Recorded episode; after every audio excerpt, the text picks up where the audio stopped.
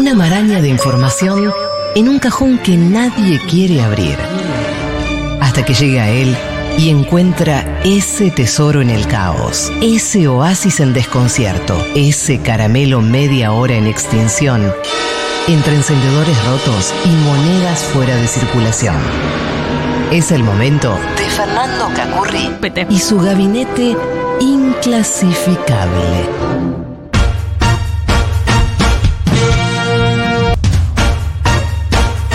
Sonido urbano.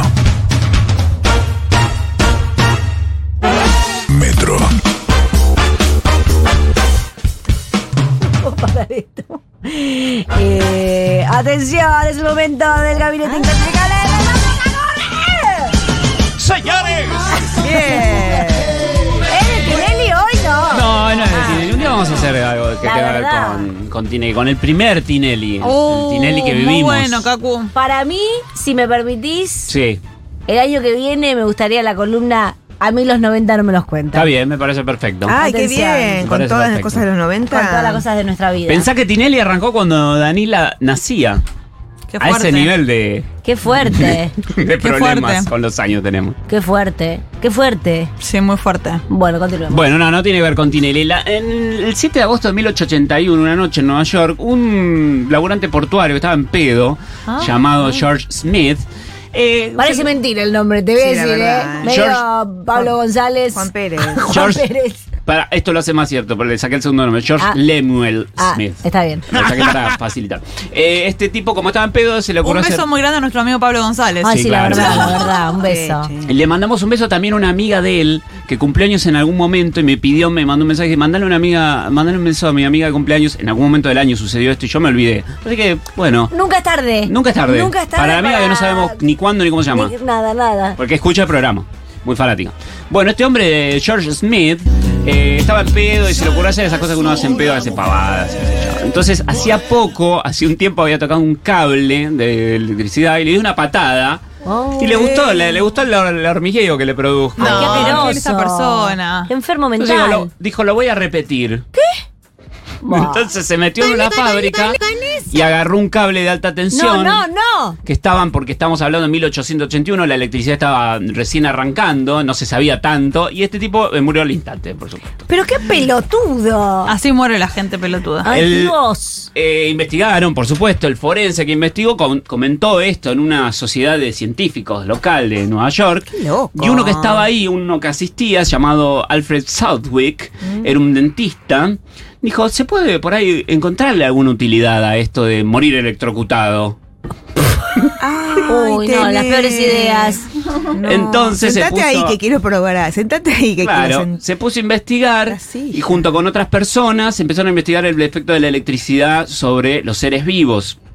Al principio empezó electrocutando perros callejeros. Ay, Dios. No. Pero dijo, me parece que tenemos que probar con algo más grande porque un perro es muy chiquito, necesitamos animales más grandes. Empezó a probar con caballos. Ay, qué Eh, enfermo mental. Y como era eh, dentista, dijo, voy a usar un sillón de dentista Uh, y le ponemos electricidad al sillón oh, y probamos con una persona y este hombre inventó. dio el puntapié para la silla eléctrica, básicamente. Pero ¿cuál era el objetivo de esa silla? No se sabe. Estaba.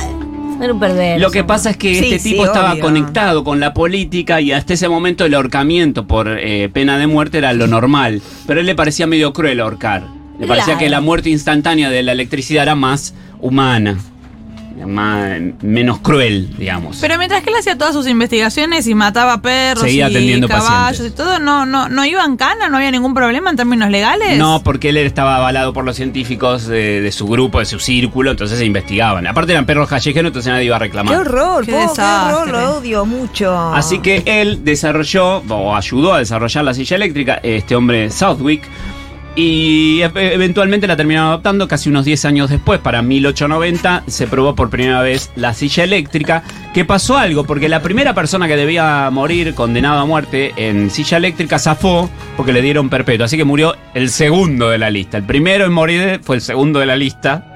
Llamado William Clemer, que El un tipo que, había matado a su mujer y estaba Mm. condenado a muerte. Y le probaron la silla eléctrica con él, que salió mal porque no lo sabían, no lo tenían muy bien. Claro, obvio. Este, ¿Y qué pasó? No. Primero. Primero le tiraron un- una descarga y quedó inconsciente nada más, pero seguía vivo. Ah. Después le dieron otra descarga más que estuvieron como 8 minutos dándole. No, Ah. además olor a quemar. Empezó a chamuscarse, dice que incluso se prendió fuego. bueno, no, hasta, no. hubo, hasta hubo reviews de la, de la electrocución de los medios de la época. Dijeron que habían hecho todo mal, hubiesen usado un hacha mejor. El New York Times dijo eh, mucho peor que la horca. Esto Después, eventualmente, lo terminaron. mucho peor que la hora. Che, muchacho, mucho peor que la hora. Claro, hicieron la reseña. Después lo terminaron perfeccionando y la silla eléctrica aún continúa hasta hoy, aunque ya para. Ya ha entrado bastante este siglo más acá, eh, se reemplazó por la inyección letal, que es me- más humana aún que la silla eléctrica. Claro. Te inyectan algo y te mueres. Claro. Perfecto, Cacu. Eh, Ay, Cacu, qué cosa, qué chico. Qué, qué cosa, qué perverso también vos. todo Cacu. esto, todo esto lo podrían haber leído Sí. eh, en, el, en el- podríamos decir, en el abuelo del gabinete, ¿Cuál ¿Qué? es? que es el Reader's Digest. Ay, bien, Caco, ay, te Que es un viejacismo Caco. total. Es verdad, eso lo tenía mi tía y siempre leía todo eso. Claro. O citas citables también. Citas leí. citables tenía, Ah. sí, el de aprender palabras nuevas. ¿Pueden contar de qué hablan para la gente joven? Ahora, ahora nos metemos. Yo siempre le dije Rider Digest y es Reader Digest. No, Claro, de no es. Rider, no es un apellido. Claro, es que la, de lectores. la traducción es resumen de lector o resumen para lectores o para, le- para lectores.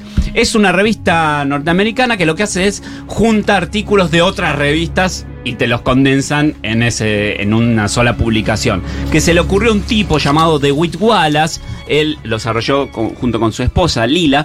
eh, en 1922 tiene 101 años ya eh, Reader's Digest. Eh, Un y el tipo estaba recuperándose de la mm, había combatido en la Primera Guerra y estaba recuperándose y estaba hinchado a las bolas de tener muchas revistas en el hospital. Entonces le molestaba eso, tener muchas.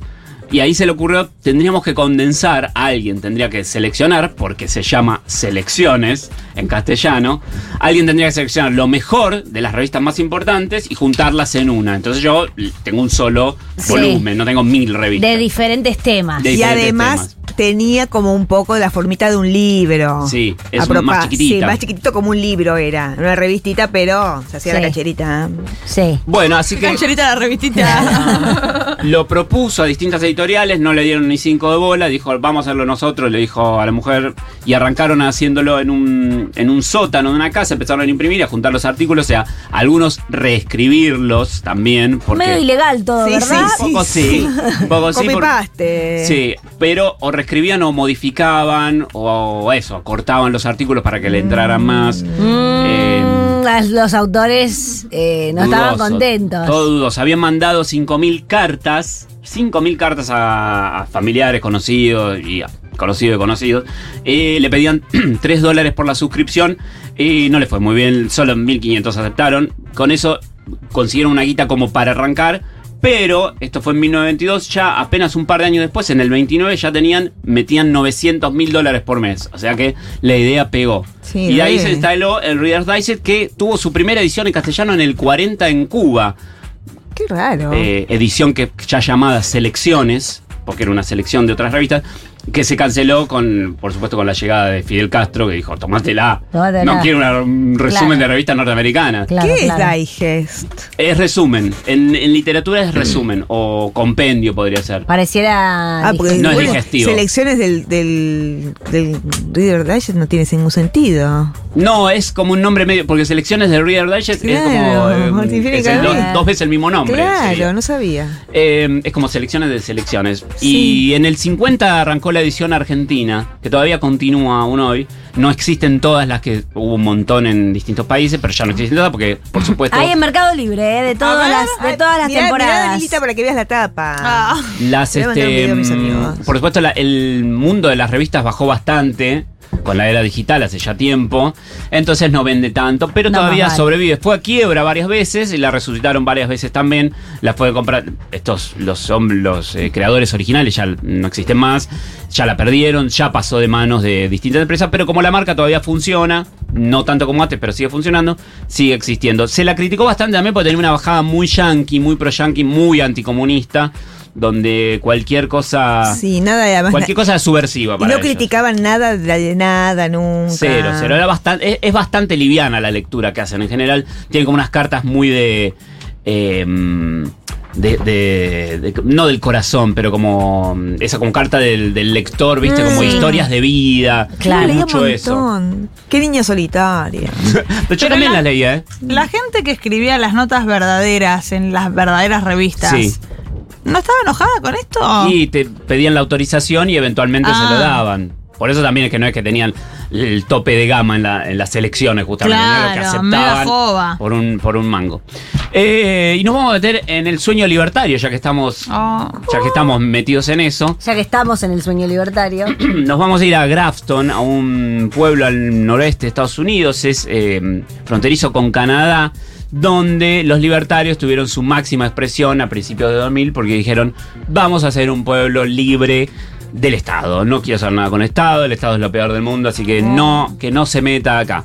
Se instalaron un grupo de libertarios Perdón, y ellos insistieron con que tenían que eh, autorregularse, que no necesitaban al Estado para nada. El experimento se llamó Proyecto de Pueblo Libre.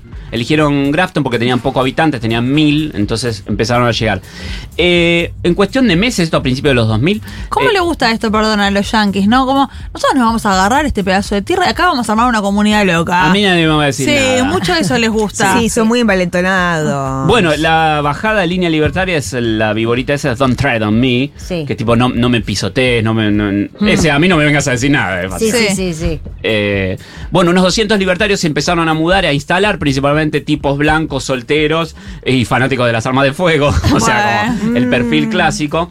Y en este lugar empezaron a, eh, a poblarlo. Lo que pasa es que algunos tenían mucha guita y otros no, estaban en la lona, pero se subieron al sueño libertario. Eh, convencieron a las autoridades, como era un pueblo pequeño, mediante asambleas, convencieron de que recortaran un 30% de un presupuesto que- eh, estatal que tenían, que era Oh. era poco, era 1,3 millones de dólares, y le pidieron recortar a- impuestos aún más. Bueno, entonces empezaron a, a, a no, a no financiarse, básicamente. Claro, Esto en el principio de 2000. Para 2011 las calles ya estaban hechas mierda. claro. Eh, el alumbrado mira. público y la recolección de basura casi desaparecieron, tipo lo mínimo indispensable. La biblioteca pública abría solo tres horas por día porque no había guita, no hay plata. Sí, no hay plata. plata, no hay plata. Se cayó, se cayó, te iba a decir, se cayó el pueblo, desapareció. La- pueblo fantasma. La cana laburaba solo muy poco porque es el Sí, único que depende. tenían plata para pagarle al comisario. Tenían poca cana dando vuelta y por supuesto poca cana armaba eh, mucho Sí. más gente fanática de las armas de fuego. Poca policía desastre. del combo perfecto. Oiga, Eh, con esta historia ganábamos las elecciones. Sí, lo tendríamos que haber contado antes. Oh. Eh, al- tuvo un alza de delitos violentos, justamente, un 12%. de- tuvieron los dos primeros asesinatos Sí. casi en la historia del pueblo, más o menos, Claro. en todo este periodo. No. Pero tuvieron un mayor problema que fueron los osos. Que fue lo que dio por terminada la fantasía libertaria. ¿Por qué? ¿Qué pasó? Porque como no juntaban la basura y la gente, yo tiro la basura donde quiera. Ay, no. Uy, claro, pues se llenó Lo- de osos cocaine. Eh, sí, se llenó de osos cocaine o de osos yogi que iban a morfar la basura. Claro. Y los tipos decían, los osos son libres como nosotros, yo le doy la basura a los osos que Ah. quiero. Y les daban de comer a los osos como si fueran pajaritos en el patio. Y se Y los comieron osos a- empezaron a volver locos porque se se, dieron comieron cuenta tres que. bebés. Claro, la tenían re fácil ahí en. en- Claro. No tenían que. Es más, dejaron de hibernar a ese punto porque conseguían comida gratis. Claro, claro. Muy fácil y nadie se les oponía. Claro. ¿Qué voy a retirar a dormir si está todo acá? Claro, bueno, esto hizo un Walking Dead de osos. Walking Dead de osos que le coparon el pueblo y se empezaron a ir, obviamente. La gente se empezó a ir. Claro. Para el 2016 el experimento fracasó, naufragó ya. Todavía sigue este pueblo con gente. Se llama Argentina el pueblo. Sí, pero. Pero está, está- aparte está hecho mierda todavía, ¿no? Porque tiene todo el desgaste que vienen trayendo desde Sí. hace 20 años, prácticamente eh, Sí, casi del do- 15 años más o menos de sueño libertario. Hay un libro que se llama Un libertario se cruza con un oso, de un tipo que se llama Matthew Hongold Hedley, muy difícil de pronunciar, que es la historia de cómo este pueblo que la pasaba lo más bien se fue al carajo gracias a los sueños de la libertad y a mí no me vengas a decir nada. Qué espectacular. Muchas gracias, Kaku, por este ejemplo de la mierda libertaria. ya venimos, que escuela de muestras, ¿eh? De muestras. Chao.